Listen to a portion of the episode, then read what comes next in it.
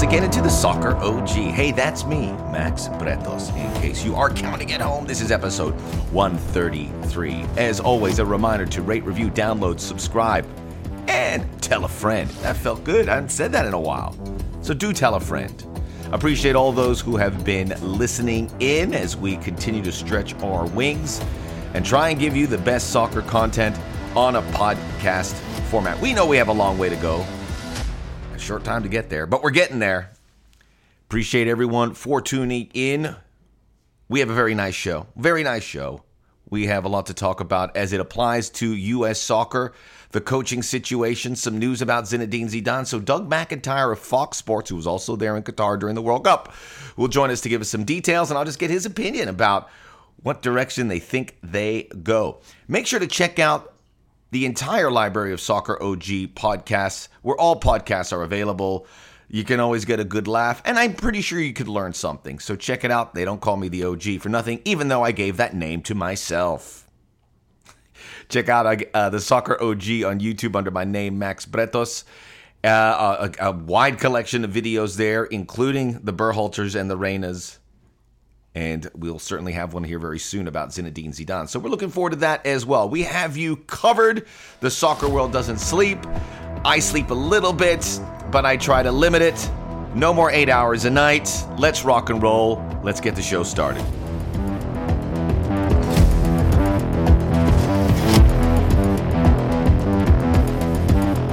We are back. We start with uh, the latest of news, which applies to me as someone uh, who has been working with LAFC and will continue to work so, we'll have some news on that front here very shortly. Gareth Bale retiring from international and club football. He says, My decision to retire has been by far the hardest of my career. How do I describe what being a part of this country and teams mean to me? How do I articulate the impact I had on my life? How do I put into the words the way I felt every single time I put on that Welsh shirt? My answer is that I couldn't possibly do any of those things justice simply with words but I know that every person involved in Welsh football feels the magic and is impacted in such a powerful and unique way. My journey on the international stage is one that changed not only my life, but who I am. The fortune of being Welsh and being selected to play for captain in Wales has given me something incomparable to anything else I've experienced. I've shared, a, I'm paraphrasing here, I shared a dressing room with boys that became brothers and backroom staff that became family. I played for the most incredible managers and felt the undying support and love from the most dedicated fans in the world. I can attest to him about the Welsh fans. Being a, a, a someone who's been uh, close to Welsh fans through rugby, I, I've played rugby my whole life. I played in college. I played for the Santa Monica Rugby Club. I had Welsh coaches. I had Welsh teammates. They are amazing. It's a small country, so there is a a, a very parochial feel to that support, and um, you, you can't be Welsh and not be part of that. There's not a single person who doesn't feel part of that. It's a brotherhood forever, and I've always, you know, eh, envied to be something part of bigger or smaller in that case because of the size of Wales. But they've done such great things. And what can you say about Gareth Bale from the Welsh perspective? You know, Wales was never heard of. They made these two Euros. They made a Euro semi-final. They uh, made a World Cup for the first time in 60 years and he was the talisman. That's an expression I don't use that much, but I figure it's appropriate here. And uh, no one in Wales will say a discouraging thing about Gareth Bale. I know some people elsewhere would. They'll say uh, career unfulfilled.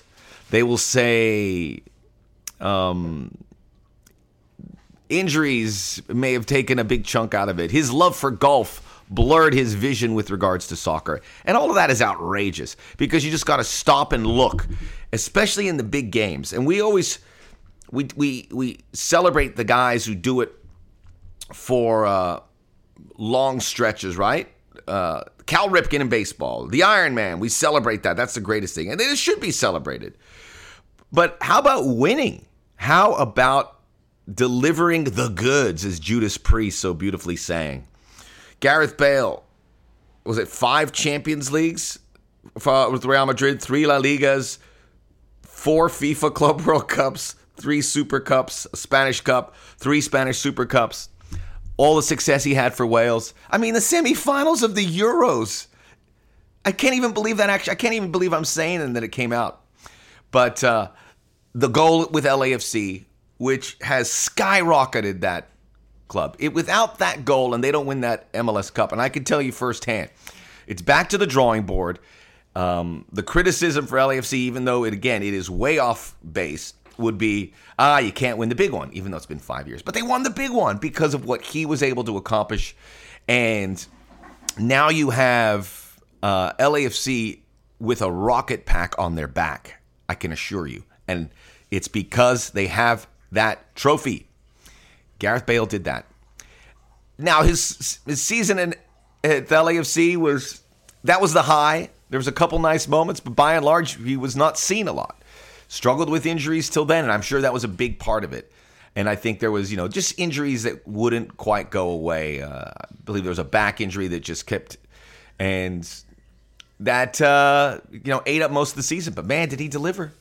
And I wonder how we we look at that. No, he is not Cal Ripken playing every game, but when you needed it, he came in and had these moments. And we we mentioned those those Real Madrid Champions Leagues, and he had incredible goals to help win those. It wasn't Cristiano Ronaldo; it was Gareth Bale goals on a couple occasions that helped him finish the job.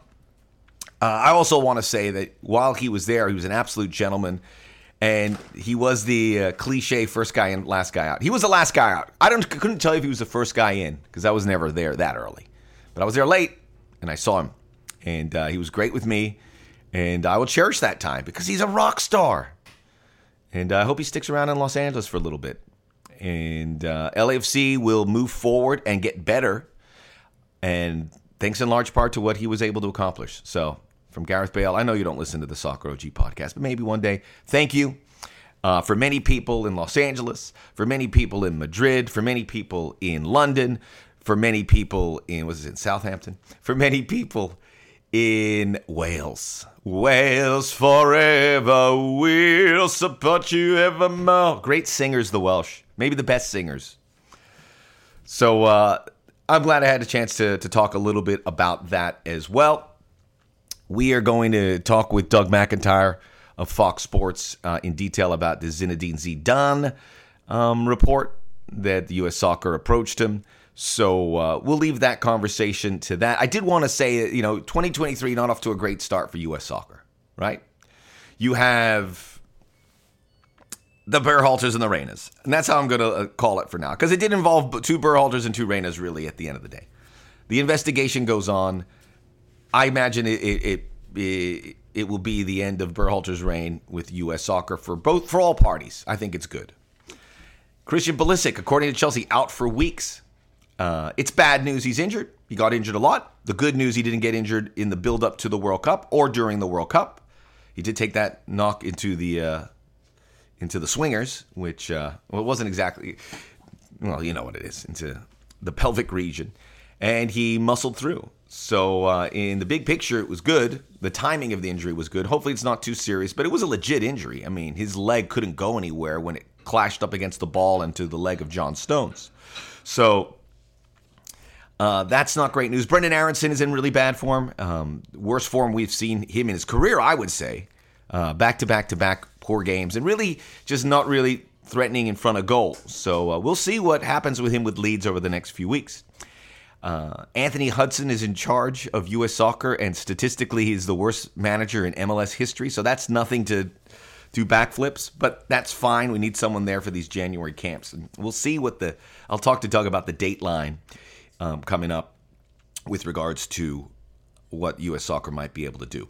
In stoppage time, I'm going to give you a, a, a list of American players to look. So to look for. So with Gio Reyna and Christian Pulisic and Brenden Aaronson off the boil. There are new players that are looking to thrust up and take our time on ESPN Plus or what have you, where we can watch these guys play.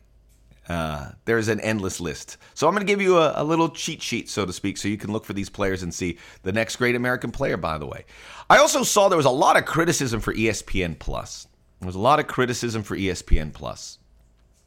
Are you guys crazy? That thing's amazing. Everyone's going, "Oh, my feed went out in the FA Cup."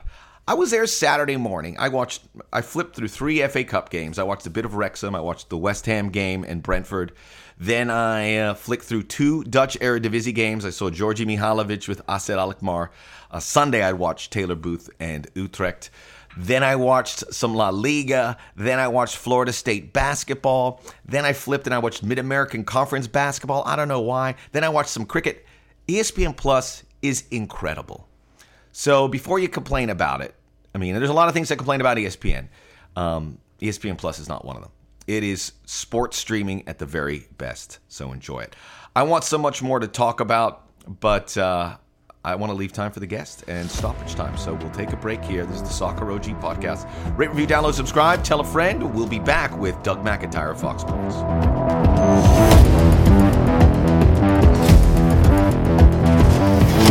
Back here on the Soccer OG and uh, thrilled to welcome back Doug McIntyre of Fox Sports, who put in a heck of a shift for all of us in Qatar, and he's he's back. And I was talking to him off air because right about now, after a World Cup, traditionally, Doug, after a World Cup, you should be in Hawaii with your legs up, drinking a Mai Tai.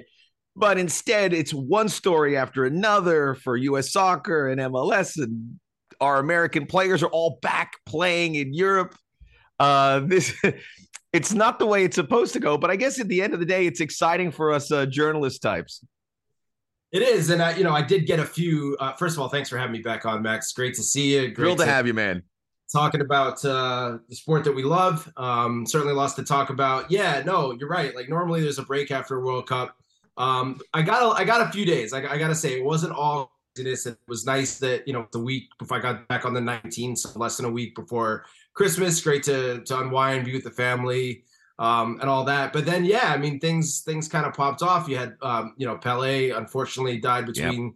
Christmas and the New Year, um, so that was a story. And then, yeah, last week, uh, all hell broke loose on the U.S. soccer front with this uh, with this, you know, Berhalter Reyna story, which uh, you know has just taken on a life of its own. And it's, you know, I know we're going to talk about it in a minute here, but um, like I said to you off air, like in a funny way, it was great just to like if you have to jump back into work. There's no better way to do it. I mean, it was just uh, just kind of World Cup mode again, and um, you know, lots lots to do, and, and and in a strange, weird way, the perfect way to to get back into well, things. Let's let me start off with the the, the Greg Berhalter and uh, the Reyna situation because it's gotten quiet, which I think is good news. And I imagine what's going on now is the investigation uh, process from U.S. Soccer, and they'll they'll share their findings whenever they complete this this process. Um, your thoughts really quickly about uh, how we've gotten here. And I mean, this was a story that I mean, I was turning on. It was being picked up all over the world. You know, for it's obviously a story that it hits a newsroom and people go, "We've got to cover this, whether you're American or not." It was very interesting and unprecedented in, in many ways. Uh, just the process of it and covering it. How how how has it been for you?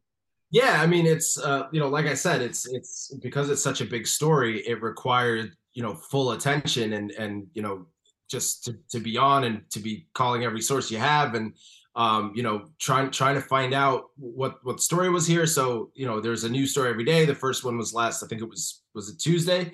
Um, so less than a week ago, where you know Berhalter comes out, makes his statement, reveals um, you know an incident of, of domestic violence in his past, which was shocking in its own right. But then it's it's tied to this you know what a lot of people are calling blackmail where this this piece of information was being held against him um, and then the next day we find out it's it's by the Reynas who I mean that would be crazy in its own given uh, you know Claudio Reyna's stature is one of the greatest players of all time Gio Reyna his stature is one of the top young players not just in the US player pool but in the entire world um, and his mother a former national team player and then the fact that like the the Berhalter family and uh, the Reyna family have been close friends for decades. And I think that's the part that really captured captured everyone's attention. Doug, incredible ties that bind. It's not. It's like people say, "Oh, they're close friends," and you roll your eyes. They weren't.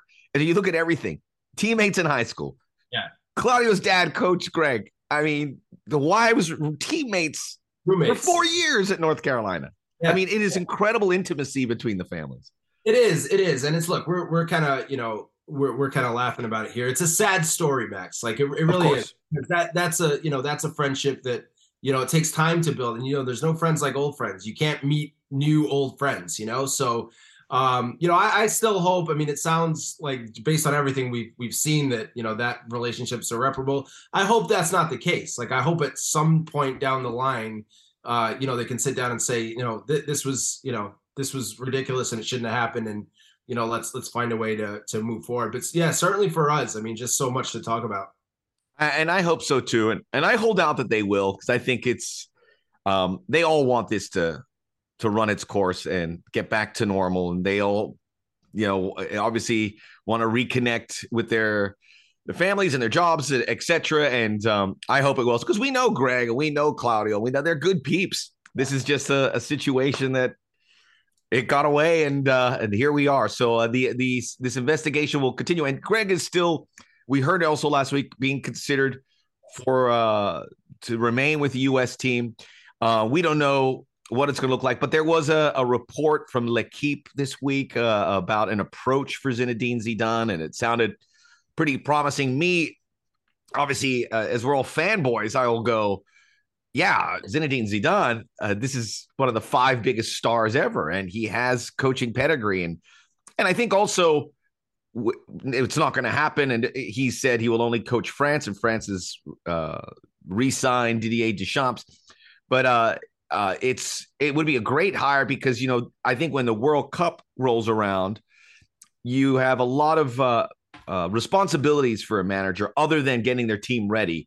There's going to be PR up the yin yang because we're hosting it, and he's you're going to put a lot on his shoulders. And a guy like Zinedine Zidane would be amazing. So anyway, it's not going to happen, but maybe someone like it. Uh, what are you hearing about what how that occurred with Zinedine Zidane, and is this uh is this uh, the sign that U.S. soccer might be casting a wider net? We know they had like some some things in place about the kind of manager they're looking for, but maybe a, an approach to Zinedine Zidane suggests that maybe they're they if they do go a different direction, that it would be for someone comparable.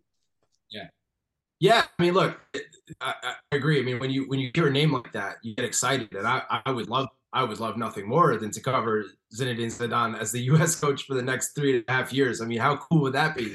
um, in a funny way, and like not, you know, a little bit like the like the Klinsmann hire, you know, ten to oh, you know over ten years ago now, where you have a legend of the sport globally, um, and you know, getting to getting to know someone like that and cover them in a personal way would just be uh, would just be incredible. So, um, yeah, it sounds like it's not happening. Um, it's it's pretty interesting actually, Max, because you know U.S. Soccer held a press conference um, last week.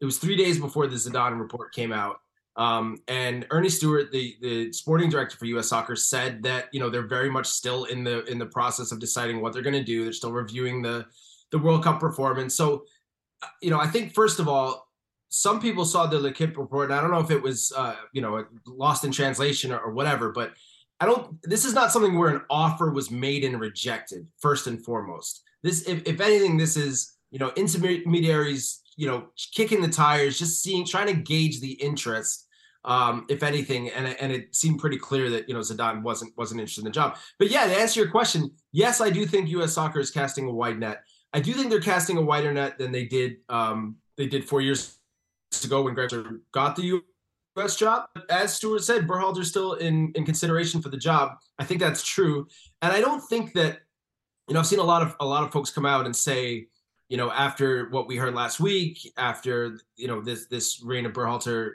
thing blew up.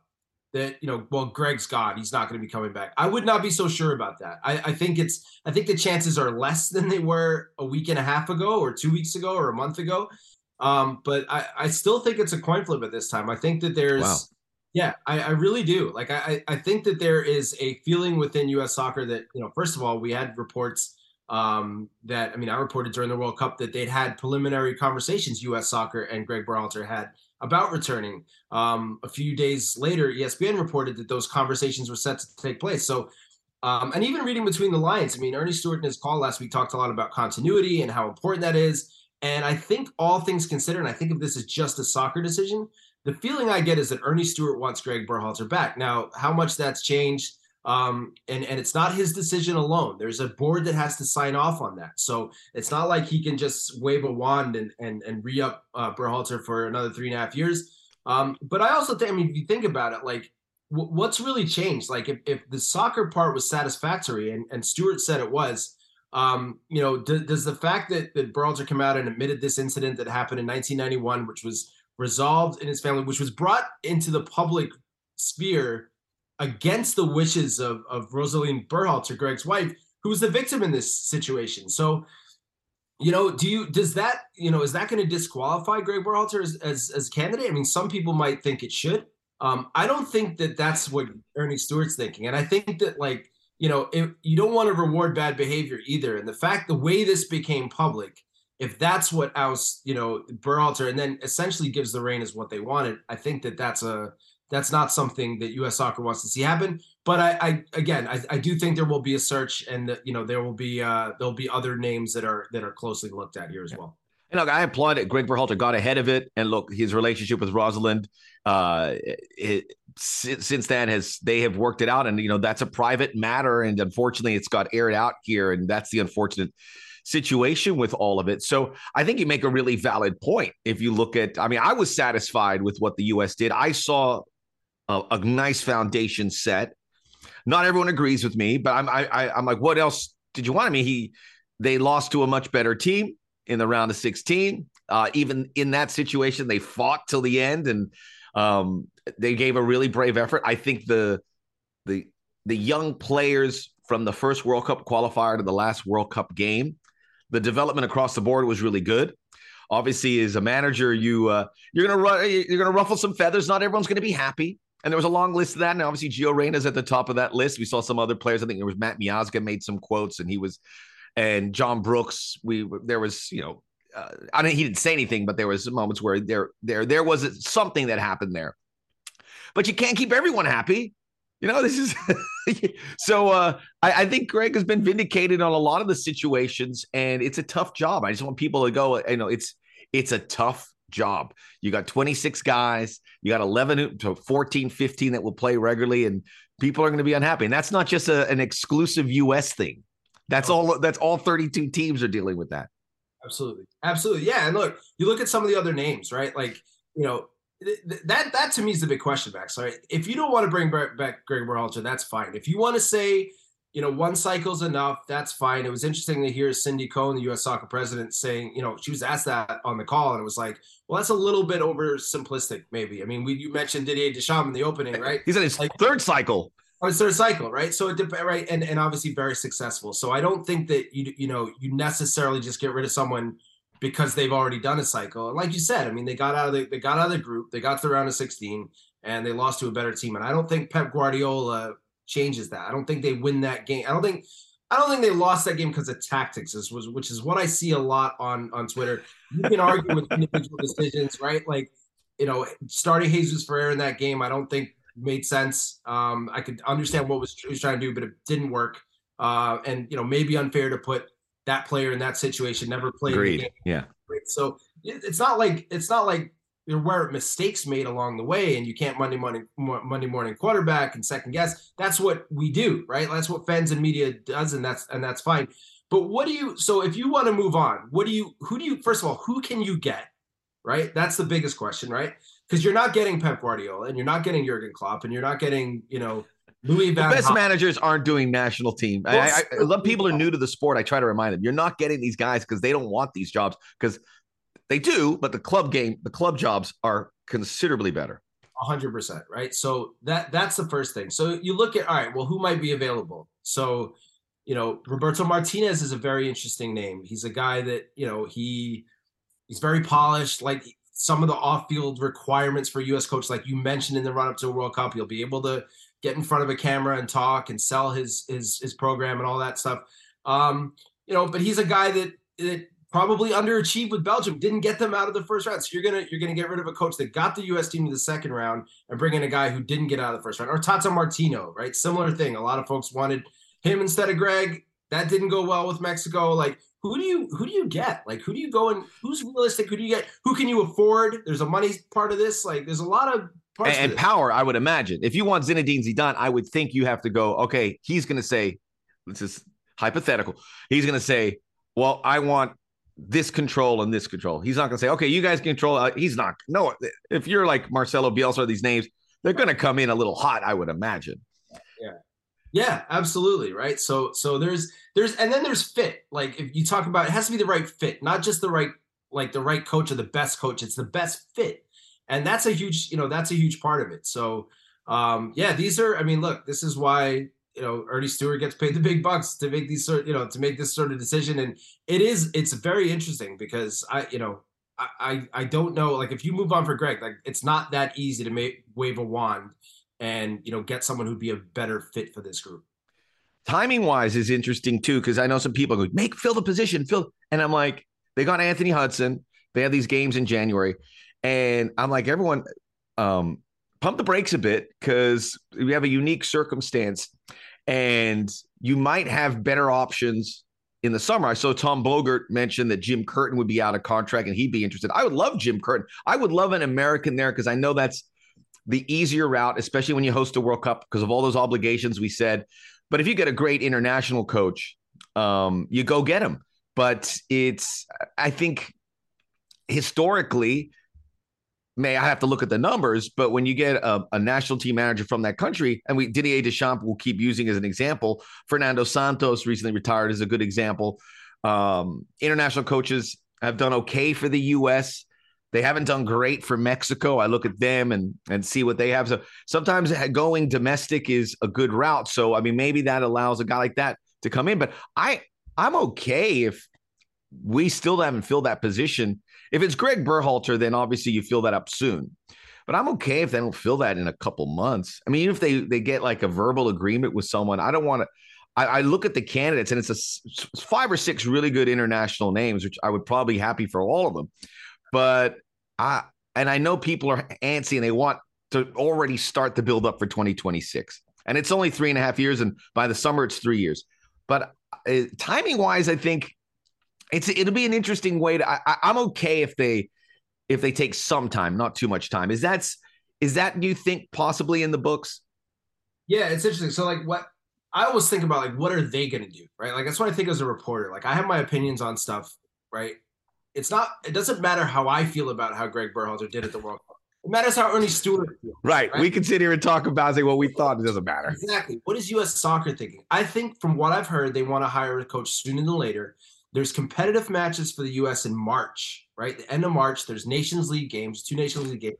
Then you have Nations League final, semifinals, finals in June, followed by the Gold Cup, right? These are all competitive games for the U.S. So I, my, my sense is what I've been told is they would like to fill the coaching role by March. But you're right, like that. Now you're you're eliminating all European club candidates who may, you know, become available when the European club season ends in May. Um, you know, one guy who's intriguing, obviously from a U.S. point of view, um, is, and I'll, I'll, take a step back first of all. You mentioned Deschamps, right? Max, how many how many uh, international managers have ever won the World Cup? Managers that weren't from the country that won the World Cup? I bet you it's got it's got to be a. I'm gonna say I think there's a trick question, but is it? Let's see. I'm going back in time. None. One. Zero. Zero. Yeah, you're. It's zero, right. Yeah, there's something to be said about that, man. There's a comfort level. There, there is, but listen, I'll also say I had a lot of very interesting phone conversations last week. It was great to catch up with a, a number of people after the World Cup. Just, you know, at given, um, you know, seemed like we all, we, we all connected. Someone else said to me, if there was ever a reason to hire a foreign coach, this is it. Basically, to get to get the familiarity out. Yeah Exactly. Like maybe you need to bring in someone from the outside. So look, I can look at it. I can look at it both ways. I do think they want to. I do think they want to move uh, sooner than later, which I think would mean an American candidate probably has a better chance. Jim Curtin, I think, is the best coach in MLS. He's he's a terrific coach. His players love him. They would walk through fire for him. You know, I don't know that he satisfies, um, you know, the the element of the fan base, and it's a legitimate. You know, I think it's a legitimate concern to say Jim Curtin has zero international experience at any level not as a player, not as a coach. That's a mark against him. Um, you know, and then again, who else? Who else do you look at? Steve Cherundolo, right? Just one one MLS Cup. Doesn't have a ton of experience, um, but you know, did spend most of his career in Europe. He was a captain of a of a, of a German German Bundesliga team. Began his career as an assistant at that level. Um, but the one name I, I want to come back to is Jesse Marsch. I mean, that's a, that's an obvious name. If he were to become available, right? If he gets sacked by Leeds or you know they, they let go at the end of the season, that's the one guy I think that you know, he kind of checks both boxes. He does have that experience in the Champions League and the Premier League, coaching in Europe, and he does know the U.S. player pool inside out. And we know he wants the job. He said as much. Um, so that's the one guy I think that you really want to make sure that you you can't get before you name someone else. uh, if you want to name someone else. I'll wrap it up with this because people were saying what's happened the last week has tainted this job. And I will tell anyone, maybe a bit, but at the end of the day, to take over this program, as long as you get what you want and the money is competitive, if you get this program ahead of the biggest stretch, which I think in U.S. soccer history, where we host, I mean, that is a desirable position any way you paint it. And this will subside. So I, I can't imagine guys that go, no, I go, well, we're hosting the World Cup. We're going to have this. There's going to have, I can't imagine people just walking away. And that's why I think Jesse Marsch is interesting because you would say, oh, let's say he finishes 13th, 12th with Leeds and he gets back there and they and they say, all right, we're going to extend you. And he's like, do I want to pass up this 2026? That's an opportunity of a lifetime. As if you're an American. So I, it's still a desirable, despite maybe might think it's still going to be, it has to be a very desirable position. It does, and again, it depends who we're talking about here. If we're talking about Louis Van Gaal, if we're talking about Zinedine Zidane, you know, I don't know if it's desirable enough. Um, but yes, it's a more it's a it's a desirable job to begin with on the global stage, and even more so now that uh, that that that the World Cup is coming here and all that that's going to mean, and, and the profile of it, and and also an exciting project, Max. Like you know, this is a team that has potential, and yes. and and they took a they took a good step forward. I know that everyone wanted the U.S. to go a bit bit farther, and and that didn't happen. But there, there's something to build on here, and they'll be better in in three and a half years playing at home. You know, all these guys, the key players on that team, Christian Pulisic, Weston McKennie, Tyler Adams, they'll all be in their prime. You know, guys that are younger than that, the Yunus Musahs and Gio Reyna, who I think will be back. I mean, this idea that he's yeah. never going to play for the national team again, which I've seen some people say is ridiculous, right? Like, eh, you know, he's a he's a really good player. You need really good players, and they'll find a way to bring him back in in the right way. Um, and Gio Reyna wants to play for his country. I mean, I think that that's that's what it came down to as well. He wanted a bigger role at the World Cup, didn't get it, but he'll certainly get one in 26 if uh, you know if, if this all gets um, the temperature on the, all this gets turned down, which you, you know it, it, will have to, I think, at some point back. So, uh, yeah, it's exciting times, and yeah, never a dull moment. But um, it almost feels like uh, U.S. is a proper soccer country, doesn't it? That's why no more vacations for you, Doug. You got to stay ready because news will break at the drop. News is going to break as soon as we get off this interview. I guarantee. Something already being on here with we, you. We probably have a new coach and we don't even know it yet. But you would be the first to know. It's just my bad timing. But I, that long list of players and who knows who comes down the pike here in the next three years. And we're already seeing. I was uh, so many young Americans and older Americans making impressions, and they all want to be part of this. So it is it, it's such a far cry from that day in 2017 where everything looked so bleak.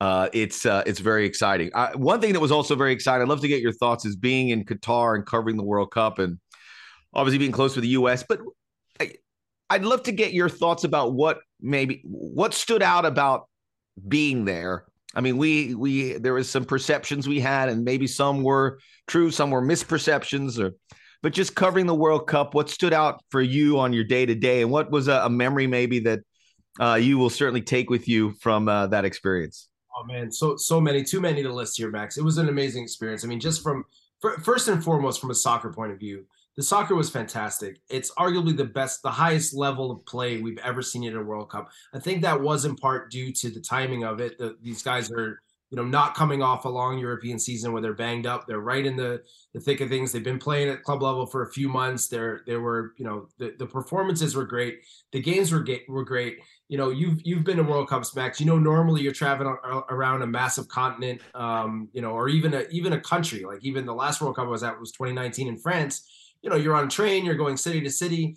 To have everything in one spot, in one city, essentially in Doha uh, was amazing. I mean, you're you're going to you know you see Messi play one night, Neymar play the next night, Mbappe play the next. I mean, that's not normal. Normally, you you have to kind of pick and choose and be a bit more selective. Um, yeah, and the the level was just out of this world. I mean, to see that you know as much as we love watching the matches on on television and uh, you know that's the way we we consume most matches. To be in the stadium and to see you know the speed Mbappe has, or or you know how ruthlessly mistakes are punished at that level. I mean, and then the one the the one memory I would take away was just being in in the stadium at that final um, and watching that live was just absolutely surreal because you can carry that oh, with you for forever, my friend. Forever. I mean, to see that right in front of you, I mean, it just uh, and and the storybook ending. You know, we we root for stories in this business. We don't root for teams. You know, it just you, you want you want the great storylines and what a great storyline Messi gave us. And the French team, I mean, they they deserve to win too.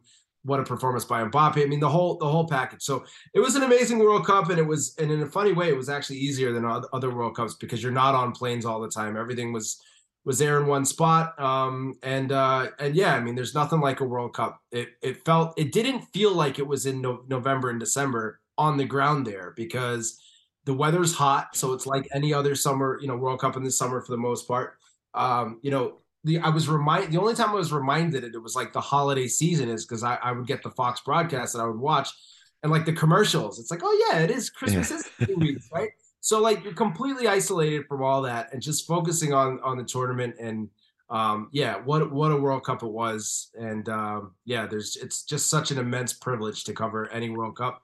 I can't wait for the Women's World Cup coming up uh, in in the summer on the Fox Family of Networks, of course and then the big one uh, in 2026, which, like you said, now is just just over three years away, man. So it's uh I'm already looking forward to that. Dude, they're gonna send you to the Euros too, probably. Look at you, man, stamping that passport. Australia, New Zealand, Germany, so. Mexico we take it day by day in this business, as you know, Max. Um, but uh, yeah. I'm putting it out there, Doug.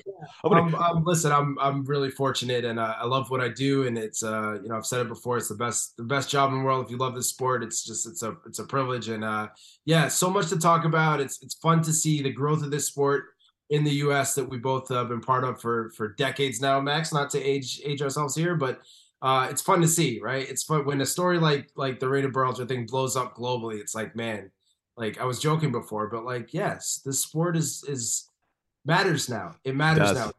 So, and, and, look, I mean, we can pat ourselves on the back because we've been there in some of the, the, the rough years covering it, and uh, we have a responsibility, and we all want to make this. We want to get new fans. We want people excited for the sport because we know how excited we get for it. So, um, we will continue to do it. I will. Uh, a couple things that you said about covering that World Cup. Uh, uh, first of all, you said it was like no, November, so we won't have a Quebec November World Cup. I'm pretty sure, so we can rule that one out. So, uh, but you know, we're going to have 2026 is three hosts. Most of the games are in the U.S. 2030 is shaping up. We'll find that out. I think in 2024, uh, it'll be a multiple host as well. I wonder if that's a trend that will continue. I'm pretty sure it will, but I wonder if we'll see what we saw in Qatar, where you have a city and you know you start cataloging places that could do it. Obviously, London, uh, Los Angeles, or maybe do a California World Cup, or uh, a place with a city maybe the resign where you have enough stadiums because. I imagine FIFA and so many people are like, this was pretty cool. And you know who has the biggest pull is the players. You know, we like this. I don't want to go to the airport three times. I want to go to the game and go back. So I wonder if that's potential. I don't know. I mean, it doesn't seem like it's any time soon, but I would. You're the latest person who brought that up, and the quality of play certainly resonated. That not having, and we all travel. It stinks. You get up early, get through all that. It's a it's a nightmare. So maybe I don't know. Maybe we continue to see the reformat of this World Cup moving forward for the better. Yeah, I, I, would, I would love to see it. And like you said, I mean, we actually had a, a lot of conversations with journalists like, the, what what's the city that could pull this off? And London came up again and again. And um, that'd be amazing. Yeah, it would be amazing. And even a World Cup in the UK in general, like like you know, it's a small country. You can get around. Like you're on a train, you're in your own, own back in your own bed the same night. In a lot of cases, it would be great. But I, I think just you know, moving to the 48 teams, it certainly sounds likely that it's going to continue to be held in multiple countries. So um, yeah, I, I think this was a, a, unique event in so many ways. Time of year, location, all all that stuff. Uh, I don't know if we'll see another one again, but I've also learned to, you know, to never assume anything is permanent in, in this business either. So maybe the World Cup goes to a like an Olympic format where it's in a city as opposed to in a country in the future. Who knows, Max? I uh, I always uh, debated with the late Grant Wahl, and obviously that was another story about this World Cup. I always debate. I go, Grant, I guarantee you, some point they're going to have a World Cup every two years. He said, Nope, no chance. And I would I'm going to look up to him and I would say, I told you, I told you, because I think uh, listening to uh, Gianni Infantino and the powers that be, this Club World Cup expansion, which if no one's pushing back, he's going to keep. FIFA wants a bigger piece of the pie. So uh, even though it sounds a little bit, uh, it, it, I, they may not be able to pull it off somehow, some way that something tells me, and then maybe five, ten years that happens. Yeah, so. yeah, absolutely. I think there's. I think we're going to continue to see the envelope pushed. Uh, already that, right? Like European. They did it a lot at Qatar.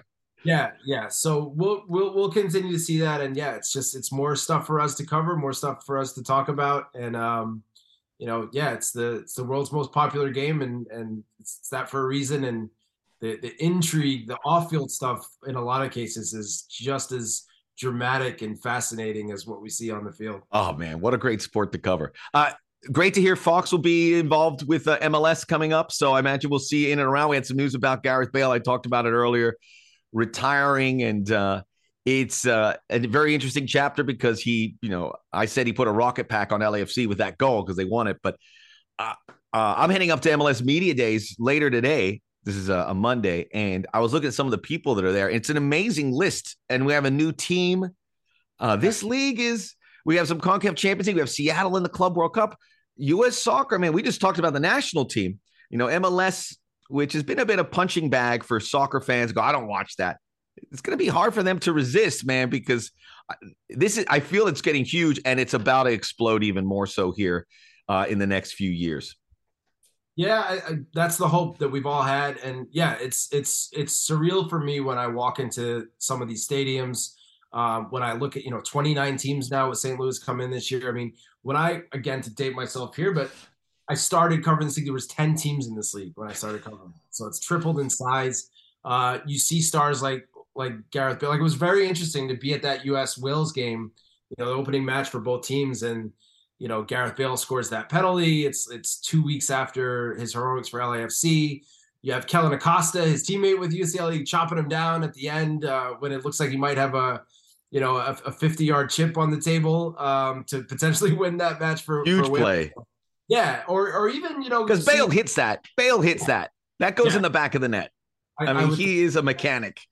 Absolutely. Um, you know, watching uh, Portugal and Switzerland play in a knockout match of the World Cup. Shaqiri's on the field for Switzerland. Like, yeah, it's um, it's it's. You're right. MLS has been a punching bag for a long time, and there's still going to be a subset of fans that, you know, they're only going to watch European soccer. They're only going to watch World Cup, so they're only going to watch yep. whatever and that's fine. But you know, the league is growing and um, and it's exciting and and there's uh, it's becoming more relevant every, every, year. And one day, I think I hope we'll wake up and and uh, I mean, interesting stat of it, it was uh, players from MLS made up the sixth most of any league in the world. The top, the top, you know, it was the top five in Europe, right, and then MLS. So certainly on the right track, and uh, no signs of slowing down either.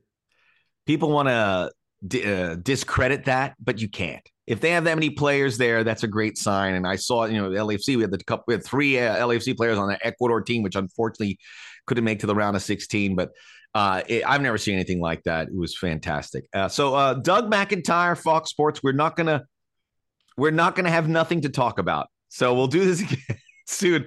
I imagine something's about to pop. It always does. Happy New Year to you, my friend, and uh, keep doing all the great work that you do. Uh, thanks, Max. Uh, Max, happy New Year to you, and uh, great to talk to you. And yeah, I'm I'm sure that next time we chat, we'll have all sorts of new drama to discuss. So pl- pleasure's mine, my man. Great to see uh, you. Wishing you all the best this year. The great Doug McIntyre stepping out of the business end here on the Soccer OG. We'll be back with stoppage time to talk about some American players you may want to keep an eye on here in 2023.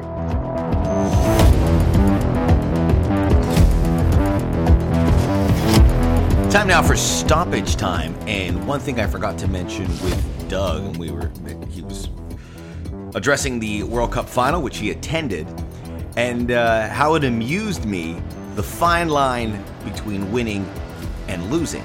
So, France lose the World Cup narrowly in penalty. I mean, as narrowly as you could. I mean, that incredible save by Emi Martinez. Otherwise, it's a completely different outcome, right? France lose that.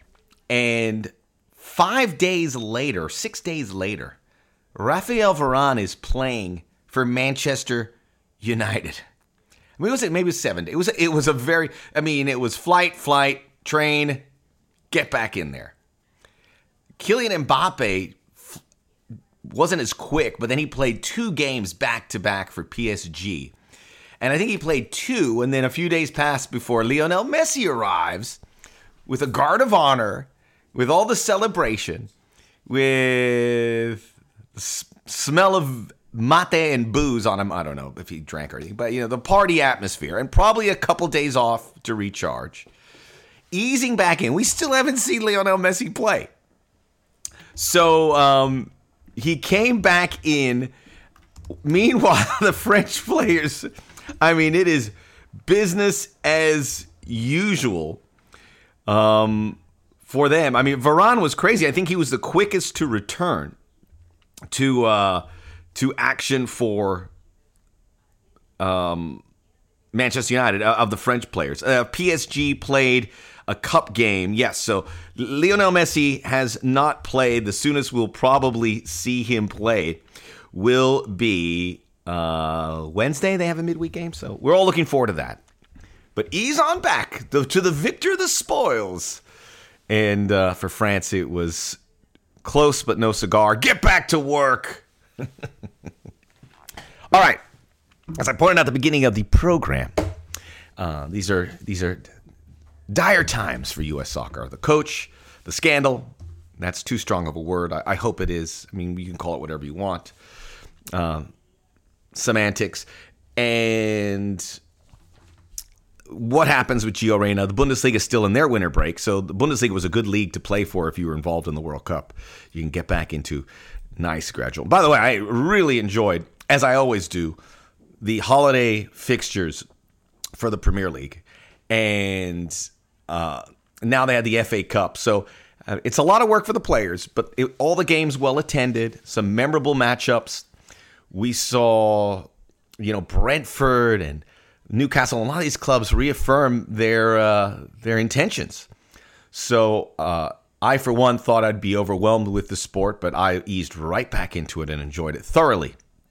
With regards to watching uh, the the holiday fixtures as I always do. So well done, and the the production fantastic. So many meaningful games. So you had that. The English Championship was back too. Uh, and then uh, getting back to the U.S. soccer, so we have Gio Reyna. We have to wait and see. He'll be fine. He'll be fine. He's he just an unfortunate episode. Christian Pulisic, as we said, out for weeks, quote unquote. Brenden Aaronson struggling for Leeds. I think when he had that horrible back pass, I forgot the opponent. When he came out, he had this big embrace from Jesse Marsch, but it was very telling. Like uh, an embrace from Jesse, go, hey man, I know you're in a bad spot, but just keep working. We'll get there. So uh, there's that. But there is so much optimism elsewhere. So I'm going to give you a, a list of some players that I'll be keeping an eye on, and many of you are aware of because what we all do is we turn on our streaming services and we watch these guys play, but they give us a lot to cheer about. And quite frankly, the the search for certain positions is going to really uh, pick up. So I'm not going to tell you to look at Tyler Adams. We know what we got, or Anthony Robinson. It's some guys that might be able to add to that, and start watching them now because they uh, will certainly. Uh, figure into this big picture for the national team. If not, give us a lot of good memories and maybe play in the top league. So here we go. We need a number nine, right? Uh, Daryl Dike for West Brom. Uh, last we saw he was he had a couple goals for uh, and West Brom was involved in FA Cup action over the weekend. They uh, they're going to go to a replay. They tied Chesterfield three three, and Daryl Dike came on as a sub which is good. It means you're saving him for the league, and they will be back in uh, in action here very shortly uh, after the third round. Well, they'll have the third round replay. They'll play Luton Town and Ethan Horvath on Saturday, the 14th of January. So uh, West Brom, uh, under new management, have really picked up the pace. They're now in ninth place. They are a point out of the playoff positions. The top two in England are kind of out of reach uh, in the championship. Burnley has got 56 points, Sheffield United 51, then Blackburn's 42, Watford, Middlesbrough, Zach Steffen in fifth. I, we need to get one American back here, and I think Dike would be the best candidate because he could show us what he has in the best league in the world. So I'm pulling for West Brom, but you have Middlesbrough. Luton Town is in seventh.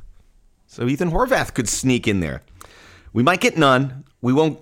Hopefully, we get one. Norwich City still in the mix as well, and Josh Sargent. But Daryl Dike's healthy. He is strong. He's athletic. He's smart, and he is just a lovable guy.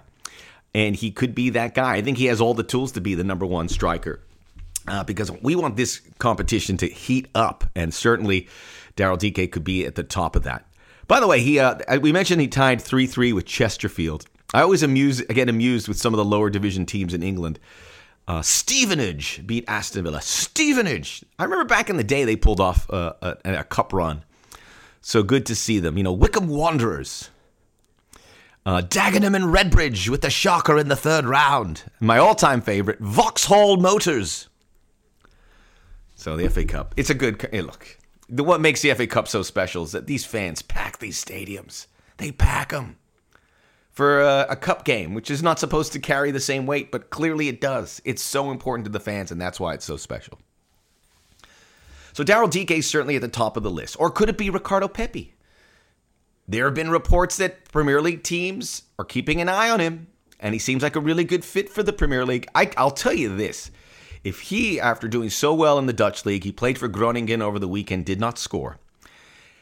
If he goes and then he gets a big move, and now Augsburg are like, whoa, we may want to kick the tires on that again. If he goes to the Premier League and scores goal, Augsburg's got some serious egg on their face because they jettison Pepi very quickly.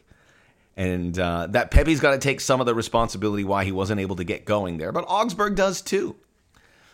Clearly, I mean, I'm, the Dutch league is not the German Bundesliga. But uh, you don't just go from zero to 60, right? Ricardo Pepi is going to be very compelling. Story this week that when Greg Berhalter told him he wasn't making the, the World Cup squad, he hung up on him. And people were celebrating that.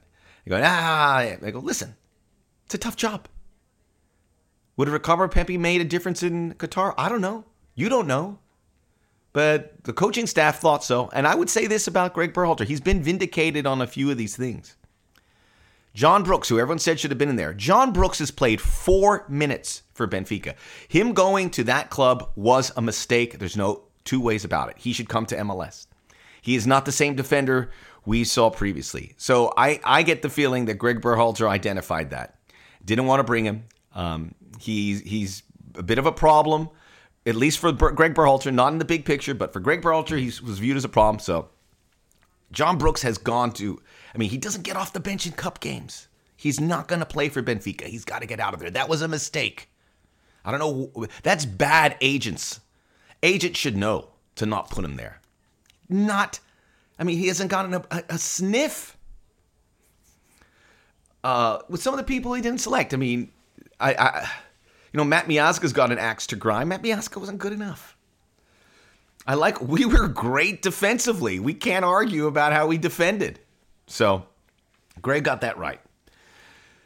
So Daryl Dike and Ricardo Pepi at the top of the list. Taylor Booth, uh, I want to give credit to, uh, you know, a lot of guys go out of their very special time um, and they put videos together of players. I can't watch them all. I watched a little bit of the Utrecht game, but I couldn't watch it all. So Cranks at this bottom score possessed put a video of all the touches that Taylor Booth had, and uh, it's very helpful. So I appreciate these accounts doing that, and it was uh, it was good to see. He wears a number ten for Utrecht. They're playing Feyenoord. Very influential. He got a knock to the head. He got busted on his eyebrow. They brought in the staple gun, and they that was great. That's great optics to see a player just sit there and get the staple gun and then go back out and play. I love that. You know, Taylor Booth is that kind of, he fits in that Christian Pulisic, Gio Reyna mold as a bit of a withdrawn guy. So he has those guys to deal with. But uh, who knows? This kid's done it the hard way, and he's going to be better off for it. Kind of uh, obscure, and he is coming through. Um, and coming into his own. So Taylor Booth, uh, this is the Dutch Eredivisie. This is why you have to get ESPN Plus if you're a U.S. fan. Um, you've got to be able to uh, follow these guys. And the Dutch Eredivisie has Pepi.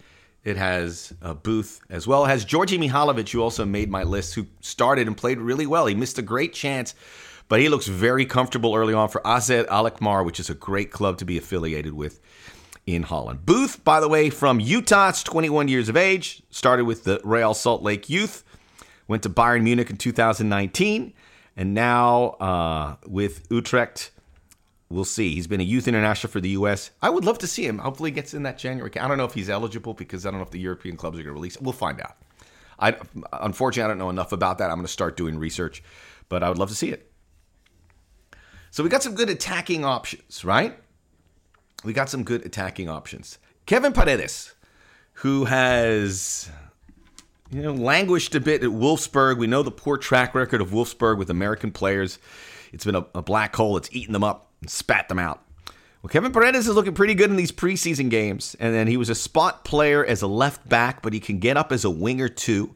Maybe how many people project him. He's exciting. He scored a goal in preseason. Uh, just nine appearances for Wolfsburg last season, mostly off the bench. And uh, now he's going to uh, um, seven, sorry, seven last year, or seven this year, I should say. Seven this year, two last year. Uh, it's going to pick up. I think uh, he's going to get a lot more playing time, and that's somebody who is uh, is going to, uh, you know, uh, that left back. We need depth, and we'll see about the wide players too. Finally, I want to say Ethan Horvath.